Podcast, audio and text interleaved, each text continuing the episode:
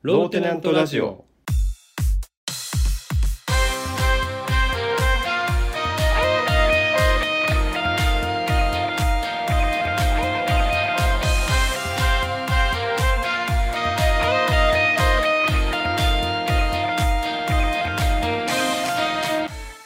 はい、始まりました。ローテナントラジオムムサノピーノです。ミツバチです。今回もミツバチさんにはスカイプでリモート出演してもらっています。はい、お願いします。えっとね、前回ね、明治のマカダミアチョコレートの話をミツバチがしてくれて、ああ、そうだね。あの、8個とか10個って言ってたんだけど、うん。え正しくは9粒だったからお詫びしてほしい。ああ、奇数だった。マジ で。奇数はか、いそうか。これはリスナーさんにも明治さんにも迷惑をかけるので、確かに。お詫びしてください。はい。あの、先週放送しました。ローテナントラジオの中で。私が明治のマカダミアチョコレートの個数を8個か10個はい。と言ってしまいました正確には9個の間違いでしたそう。深くお詫び申し上げますそう、不適切な発言がありました。揚げ足取りみ たいな気にしないでしょ、うん、まあまあまあ正確な情報である方がいいけどねうんあった方がいい。うんいや、だって、え、提供してもらいたいんですよ、だって。あそっかそっか確かに、うんそれだったら先に調べとけよって話だけ どねえそっか9個か9個とは思わんよねなんか9個をさ綺麗にえそれピーノさん開けた開け買ったってことだよ ねいや、買ってないよ。ごめんなさい。買 っそれてはないの言わさないで。 それは言わさないで。あのね、あのね、うんこれ多分買ったことある人ならわかると思うんだけど、まあこれも違ったら、えしてるよしてるよ斜めに入ってんでしょあ、そうそうそうそう、斜めに入ってんの。斜めに並んでる斜めに。に入ってて、だからその、全体的に見たときになんかひし形っぽいというか、そうすると偶数になるはずないよね。333来て端っこの1ああ、なるほどね。個。そういう配置かなと思ったから、奇数だとは思いませんでした。公式サイトに9粒って書いてあるからね。 ああ、なるほどね。公式サイトでね。そうか。ちょっと後で、お詫びに、ちょっと後で買ってきます。そう、お詫びに。はい、お詫びに。自腹で買ってください。自分が食べるんだけど、うん ちょっと、あの、どういう風に入ってるか、マジで気になってきた。あーじゃあ、買ったら写真送って。 はい。買ってきます。はい。えっとね、実は今仕事で、あの、東京に来てまして、うんうん。スカイプでお送りしてるんだけど、頑張ればスカイプじゃなくお送りできたかもしれないなっていう距離にいるんうん。ですけどね、今。 それ別に言わんで よくない。まあ確かにそれいらんね それは話したいことじゃなくて、うんうん。あの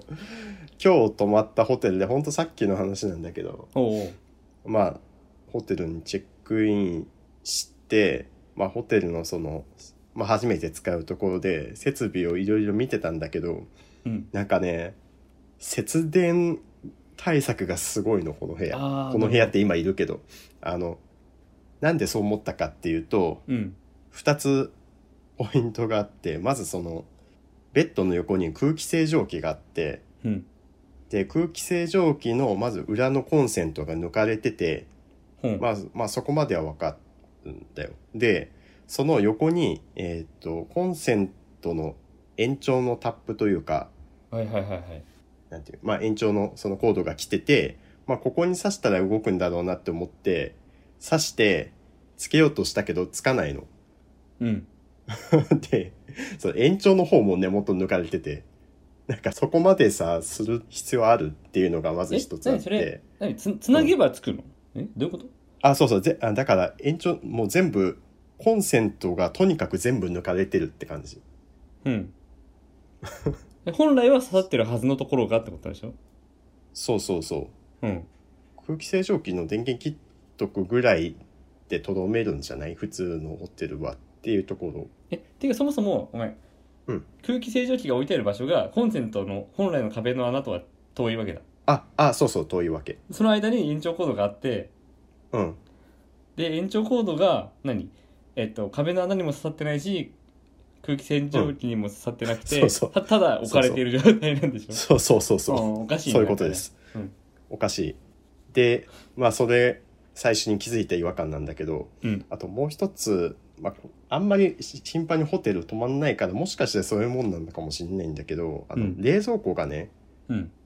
えーっと、まあ、入ってしばらくしてあのコンビニで飲み物買ってきたから入れとこうと思ってうん入れたんだけど冷蔵庫冷たくなくてああ冷蔵庫のそうだね電源は自分でオンにするとかはあるねたまに冷蔵庫内の中のつまみを回さないとうん冷蔵庫が動かないっていうのが、まあ自分としては初めてあそうなんだで、 そういや本当にどうやってつけたらいいのか分かんなくてこの部屋まだ入ったばっかりだから冷たくないだけで、しばらく置いといたら冷たくなるのかなと思って 本当1時間ぐらいしてもう一回見たらやっぱ冷たくなくて壁のスイッチを探してなさそうだと思ってもしかしてと思ってこないを見て やっと付け方が分かったっていうレベルいやまああそれちそうょっなんとだまあそれはそう初そうそう心者自だな分が 初心者だね っていうことがあってなんかすごく節電されてるなと思いましたああせ節電かそうかごめんねそんなに珍しい話じゃないのかもしれないいけどやでもなんか空気清浄機の、うん何延長コードが抜かれてるのはなんか意外だったそうそうそううん例えばドライヤーとかさ、うん、うん、えっとコードが丸めて置いてあったりすることあるじゃんはいはいはいそれを使う時だけ引っ張ればいいっていうもんだからさうん、うん、このホテルはまだドライヤーに関しては見てないけど、あのうんドライヤーがなんだろう変なところに置いてある部屋ってよくあるよねん変なとこ前泊まったホテルでいうと、うんそのドライヤーがその何巾着袋みたいのにああー入っうんてて、入ってるねえっ、あとのドレッサーの鏡の引き出しの中に入ってるとかうん鏡ならいいじゃん僕あのテレビの下の引き出しに入ってたことあるよあれか 隠されてるよねドライヤー ねなぜか普通に置いといてほしいんだけどねうんうんあ節電してんだせいやわかんないけどね節電じゃないのえ節電とは言ってないんだ別にホテル側はあ別に、うん、そういうのは書かれてないけどあじゃあ多分さなんかもう空気清浄機も自分で必要な人はさしてねってことなんじゃないのあーそうかもねっていう話と、うんあの宣伝コーナーみたいな急に感じなんだけどうんさっきのマカダミアチョコレートのせんは宣伝じゃないの あれももちろん宣あれ伝はしお詫びてのお詫びのコーナーだからねお詫び あの宣伝コーナーって、まあ、このラジオ始まった当初結構ラーメン屋を紹介してたと思うんだけどいや それネタがなかっただけじゃない それでもラーメン屋が紹介したかったのそうそうラーメン屋が紹介したかっ たうんで今回も久しぶりにラーメン屋紹介しようと思っててうんであのうちの父親が、まあ、本店は大阪にあるお店なんだけどそこ行った時にめちゃめちゃ美味しかったって言ってたお店の名前を覚えてて東京にもあったから多分そう2店舗しかねチェーンとかじゃないんだけどうんで思い出して Google マップ見たらそのたまたまその名前があったから思い出してう行んってみたらめちゃくちゃ美味しかったっていうんだけどあのお店なんだけど、うんあのね渋谷区恵比寿にあるこう名前が面白くて人類皆麺類っていうお店の名前うんのお店があって聞いたことある変な名前って言いたいけどうん聞いたことあるあ、聞いたことある。 まあ多分有名なんだよ。なんかあのカップ麺とかもコラボしてやってるってああそうなんだあの、うんそうそう、さっきあの、父に、あの、う言ってたお店食べ行ったよって言ったら、うんまあちょっと話が弾んで美味しかったよねってやりとりの後に、うんうちにそのコラボしたカップ麺があるよって写真を送ってきたから、それで知ったんだけど、事務長からそう、事務長、事務長バラすな。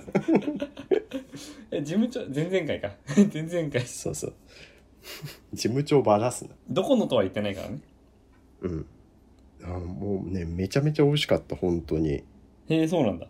なんか、そう、ラーメンの味が3種類ぐらいあって、で、なんかこの名前も面白いんだけど、うんラーメン原点っていうのと、ミクロっていうのと、マクロっていうのがあって、うんで、まあ、今回マクロっていうのを頼んだんだけど、自分は。うんうんまあ、うんなんか、えっと、原点が昔ながらの醤油ラーメンで、はいはい。えーミクロっていうのがなんかほんと醤油そのものの味わいを大事にしたラーメンでマクロっていうのがなんか貝、貝のだしアサリとかシジミとかだったかなほのう。だしが入ってるちょっと優しい味の醤油ラーメンみたいな優しい味。そう優しい味だったで、うんそのマクロ一番人気って書いてあったからそれ食べたんだけどめっちゃ美味しかったですね、チャーシューが1枚か2枚か選べて自分ちょっと欲張って2枚入れたんだけどもう完全にねチャーシューじゃなくて豚の角煮ぐらいの分厚さでへもうほ頬張る形だったかえ。らおー最初来た時やってしまったなと思ったんだけど え、何をあそのあのチャーシューが食べきれるかなと思ってあ、食べきれないぐらいなんだ。めっちゃでかいのがどんどんってきて そうそうやってしまったじゃわかんないわ。あ そうあのちょっと余談でこれ考察なんだけどそのなんか原点っていうのがそうのん歴史的な意味で、まあ昔ながらの醤油ラーメンそれが原点っていうのは分かってでなんかうんミクロとマクロってさ、なんか意味合いとしてはミクロがその視野的な意味で一点にフォーカス絞ってでマクロっていうのはなんかもっと広い目線でみたいなうん。意味だと思うからなんか醤油ラーメンっていうものをベースに考えた時に、うんもう醤油単体にミクロの視点で作ったラーメンっていうのとうん。広く見た醤油ラーメンで何でもあるというかねそんな中でどういう醤油ラーメンが美味しいんだろうみたいなあ意味合いで作られたというかまあそういう風につけられたネーミングなのかなっていう風に思ってまあ答えは知らないけどちょっとそういう考察も して面白かったです恵比寿の人類みんな麺類めっちゃ美味しかったんで機会があったらぜひっていう宣伝コーナーでしたー。え、僕さ、はえ、ごめんね。うん僕この話をさ、どうしたらいいかわかんない。だからうんミ。ツバチが紹介した食べ物はピーノさんはちゃんと食べに行くあ、義務があるのこ れ。そう義務がある義務はないよ。あ そうなのまああの確かにあのマカダミアチョコも調べただけだから すげえ攻めるじゃん。そ食べこ食攻めべるてないから そんなんじゃ提供問題ないよあなるほど ねえっと人類みな麺類僕ほんとさ最近もうしばらくラーメン食べてないなああそうなんだ食べたい気持ちはあるんだけどまあなかなかねジュゲムとかいるとラーメン屋って入りづらいじああ確かにね、まあ、そういうのはあるよねゃんあの仕方ない、そう子供用の椅子があるようなお店とかしか入れないじゃん入らないじゃんうん、うんその1歳児ぐらいが座るような椅子ねうんうん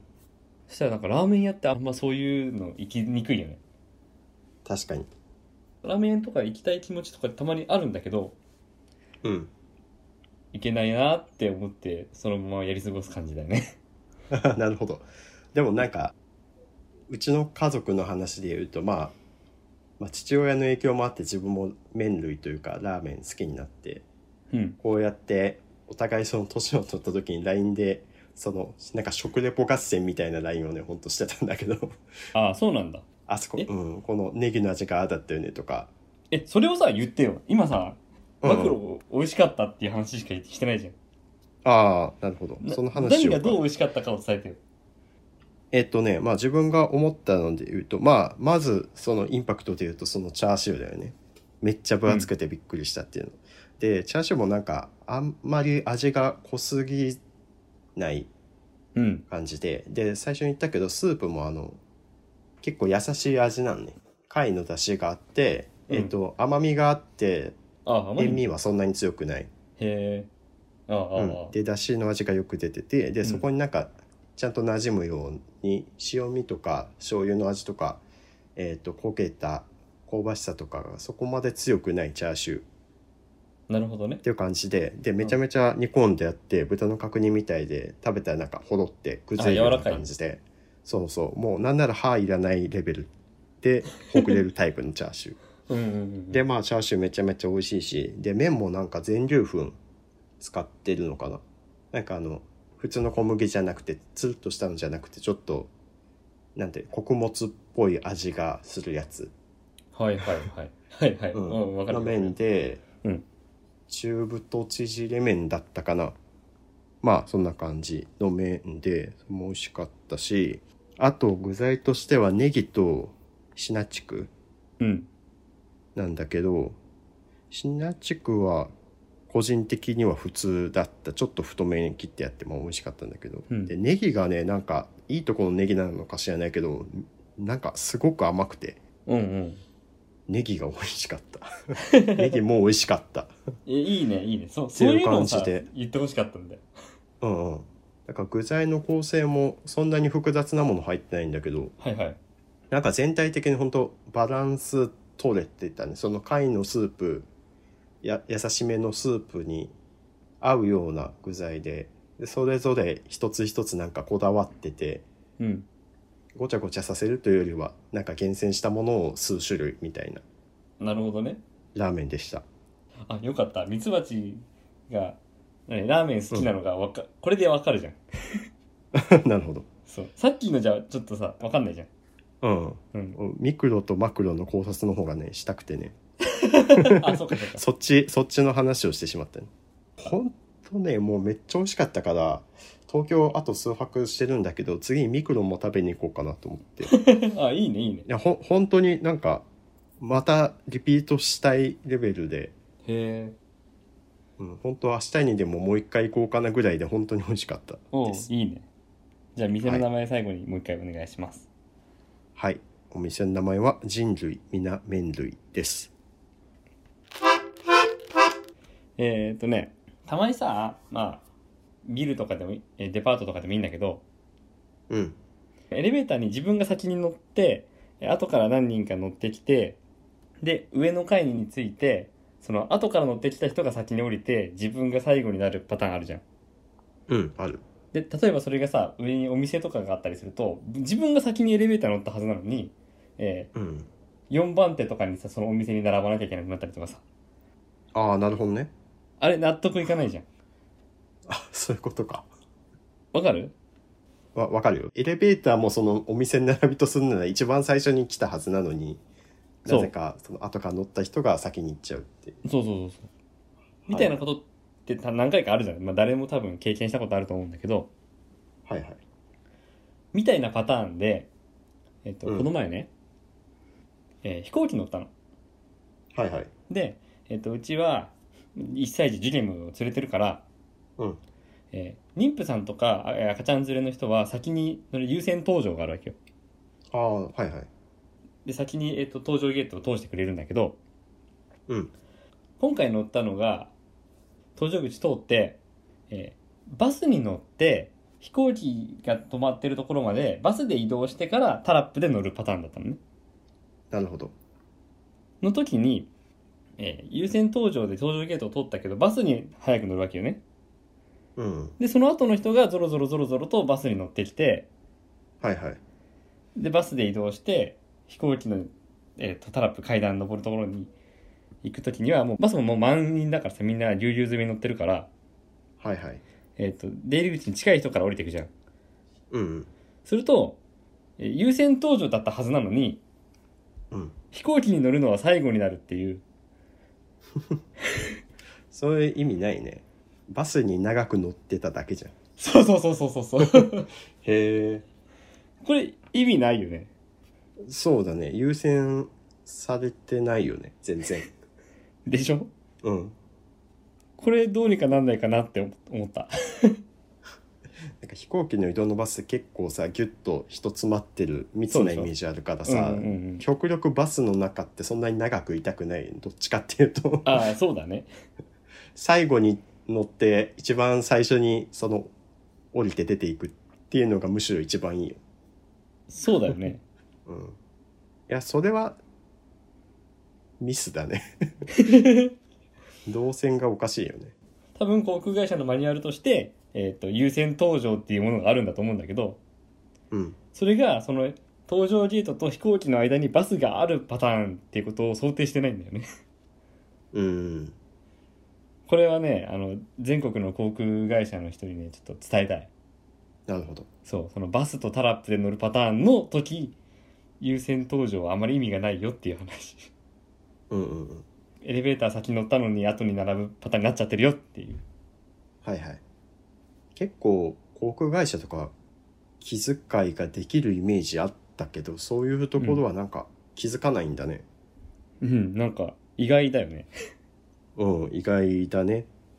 しかもそのシステムって昔からあるじゃんうん、バスう停ん、ある途よ中ね。で移動するとかね、うんうんうん。そうなのにまだそういうことになってるっていうのにちょっとびっくりえっ、と、じゃあ、ジゲムのコーナー。はいまあ、そうやってちょっと飛行機で旅したのもあって、ジゲムがちょっと成長を見せてさ、はいはいはいまずさ、前に、えっ、と、ビスケットとか、人参とかうん手で食べるって言ったじゃん。うんうんその時にさ、手で持って口に運ぶんだけど、うんで、口でかじることはできるんだけど、うんうんえ手に持ってる部分が食べれなかったじゃん。っはいはいはいていう話したと思うんだけど、このラジオで。うんでどうやってらいいんだろうってこう傾けながら首かしげながらこうやってるペロペロ舐めてるみたいな感じなんだけどはいはいついにその、えー昨日か手に持ってるキュウリを掘って口の中に放り投げることをしたよなるほど成長したねすごいよねすごい 学習したねそう、うんもうマカダミアチョコもアーモンドチョコも食べれるってことだね確か に早くその口の中に放り込まないとベタベタになっちゃうからそうそうそうそう そうまあまだお菓子は食べさせてないんだけど 食べ方としてはそれができるようになったっていう話ね確かに確かにジュゲムがマカダミアチョコ食べれるようになるのが待ち遠しいねでえーっと、うんあとねうちはお父さんお母さんって呼んでんだけどはいはいあんまりパパママって言葉を使ってないんだけどうんうんまあどっかで聞いたんだろうね、まあ、誰かがさ、えっと、お店の人とかがさ「ママさんはこうしますか?」とか言うじゃんうんうんうんそういうのを聞いて覚えるのかもしれないけどうん「ママ」って言ったよねあ言ったのそうだどこで覚えたか知らないけど「ママ」ってそれはそれはしかもママを呼んでるのかどうかも分かんないけどはいはいはい「ママ」って言ったのともう一個うん「オンモニー」って言った主に韓国語のお母さんだよねあーそっかそっかなんか聞いたことあるなと思ったえっと、誰が教えたのかは分かんない。 それはまあ言葉として言ってるのかわかんないねうん、そう、分かんない。まあ確かにお父さんお母さんはなかなか言えないよねちょっとあの、時間かかると思ただそういう、えっと、コミュニケーションがだんだんこう取れるようになってきて、ううん食事してる時に、えこれ好きとか聞こえて、うんうんえっと、人参好きとか聞いてて、パスタ好きって聞いたら、うんあの手のひらを下に向けて、左右に傾けながら、うんそうそうっていう、そうそう あの、アメリカ人がやるやつ。 はいはいはいジェスチャーね手をちょっとひらひらさすようなねまあそこそこね、みたいな。だ からどこで覚えたんだっていう。それ聞いてると本当なんか親の捉え方次第だよね まあね、まあ、そそりゃそうよ。そりゃそう。最初の最初に喋った言葉はとかその親の捉え方次第だよね本当に単語言葉の意味分かって言ったかって言われるとちょっと微妙だ よねそのジェスチャーもねもちろんだけど、という、えー、ジュゲムのコーナーでした。えー今後も、えー我が家の1歳の息子、ジュゲムの成長ぶりを伝えていきます。はい続いて、令和のなんでだろう。はいえーメールが来てます。テナントネーム、ケインさん。いつもありありがとうございまあすりがとうございます。えー先日、田舎の、え1時間半に1本ぐらいのペースで来るローカル線に乗りました。はいはい 現金支払いしかできないのはなんでだろうって書いてあります。それはなんでだろうというかまあちょっと前までは当たり前だったんだよまだ行き渡ってないだけだよねあのね、うんでケインさんもメールに書いてくれてんだけど、どっちも対応してくれればいいじゃん。ああは IC カードとかさ。いはいこれがね、うん結構きついよ。あの、つまり僕なんかもう小銭ほぼ使ってないからね。はいはいはいえっと、小銭、財布にさ、うんもう本当に100円玉1枚2枚とかそれぐらいしかんないようにしてんだよね。だから減らして減らしてっなるほどなるほどてやってんのに、そういう、えっと、現金しか使われないしかも何200円とか300円とかじゃんうんうん乗車賃がはいはいそのために千円札崩してうんまた小銭増えちゃったって思いになるよねそうだね確かに現金持ち歩くのめんどくさいよねうんそう数百円とか確かに持ってない急にすあの請求されたら困るそうでしょあのスマホのケースの中にいつもなんかお札はちょっと入れてるんだけどあスマホケースに入るんだそうそうへえ手帳型だから、へえうん、それはしてるけだからまあ払えないってことはあんましないけど、うんうんうんああーそうだそうあのそれですごい思い出したんだけどうん1ヶ月くらい前にそのショッピングモールみたいな結構大型のねうんまあ車で行って、えーまあ、駐車券を持ってその買い物をしてたんだけど、まあ、帰る時にその駐車券の前生産をやる場所が分かんなかったから、はいはい、まあ、出口でできるだろうと思ってそのまま前生産せずに車出してうんそのショッピングモール出ようとしたんだけど、えっ、と、まあ、時間帯的にすごくなんか混んでて、うん出口まで10分くらいかけて、うんやっとその、えっ、と、まあ、生産機のところまで来たんだけど、うんそこで、まあ、数百円か請求されて、うんそれを払いたかったんだけど、自分現金が、なんか5000円札しか持ってなくて、おおそれで払おうとしたんだけど、その生産機が1000円札しか対応してないのああまあそうだねうんうんで 後ろも車詰まってるし前にも進めないし、う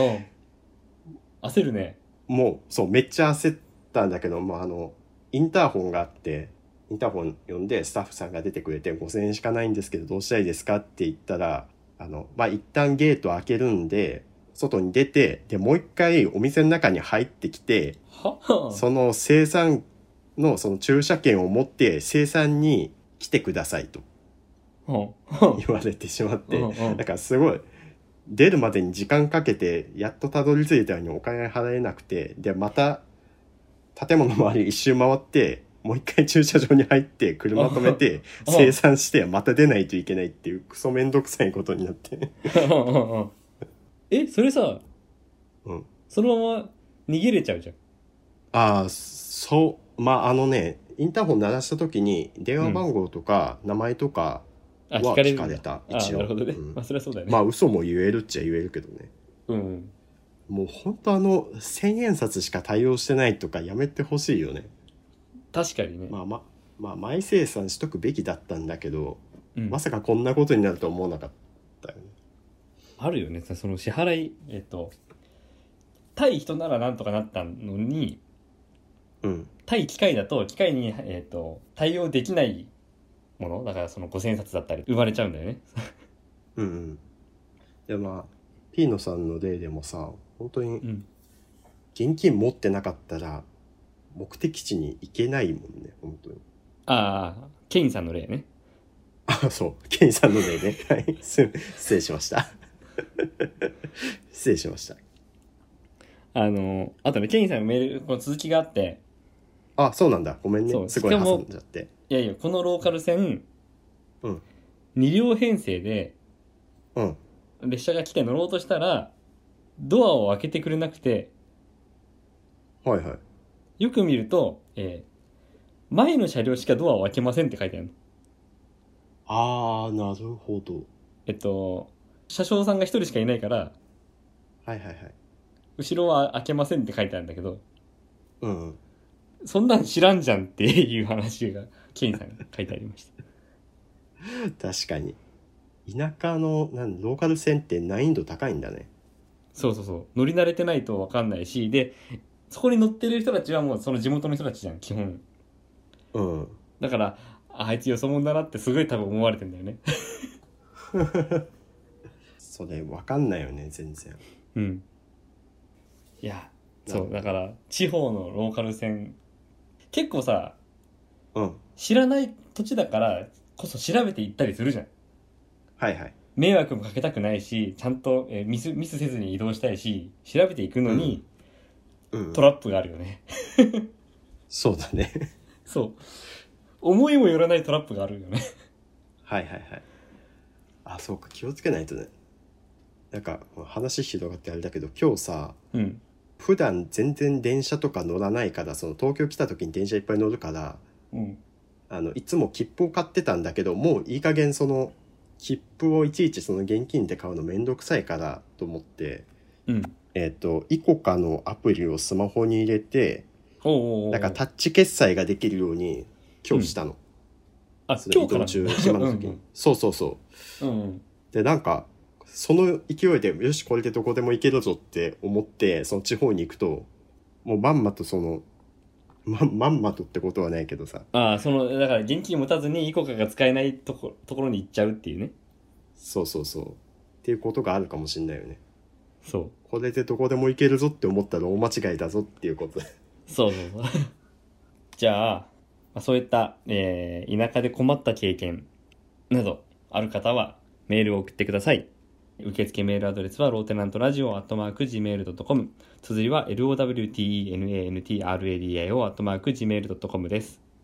募集中のメールテーマは「令和のなんでだろうこれって何なの一風変わったいたずら一風変わった嘘感染予防対策今しかできないボケ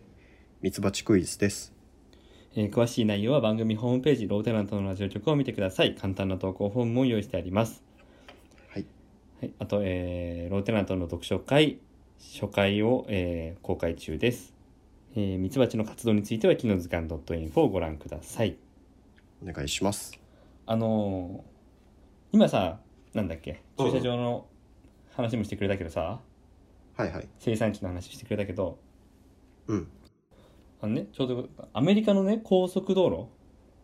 路うんうんもう ETC がついてたりするんだけどうんうんあの ETC のさバーあの日本だとさこ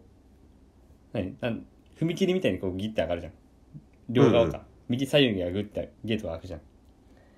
アメリカはねバーがね下に下がるんだよピーってああそうなんだなん違うんだへえあ嘘っていう、えーテナントネーうんムケインさんからの一風変わった嘘です地味だなこれ地味だななんか違うんだよ別に内容的には嘘と思わないけど間が嘘かなって思ったまどういうま間があったなんか「えー違うんだ」みたいに言った後に謎の間があったかあらあうんあこれはなんか怪しいなと思っていやでも頭の中ではそのなんだろうなアメリカのさなんか映像でなんかカーチェイスの映像とか結構その激しいイメージがあるからうんその下にあるとさうんもう車進めなくなるじゃん上から下がってくるのだと突っ切っていけちゃうから、なんか無理やり突破できないようにしてんのかなっていうところまでは考えてたよなるほどね そうそうそうそうか嘘かうんそうだね、まあ、ね内良く容ない的には見破れなかったな何それ内容的には見破れないけどそうそう、あの、ピーノさんの間で、 あじゃあわか僕っのちゃっ喋たり方が悪かったんだねそう、はい反省しますえー、ローテナントラジオ116回目の放送はここまでです。お相手はムムサノピーノとミツバチでした。シェイク。シェイク。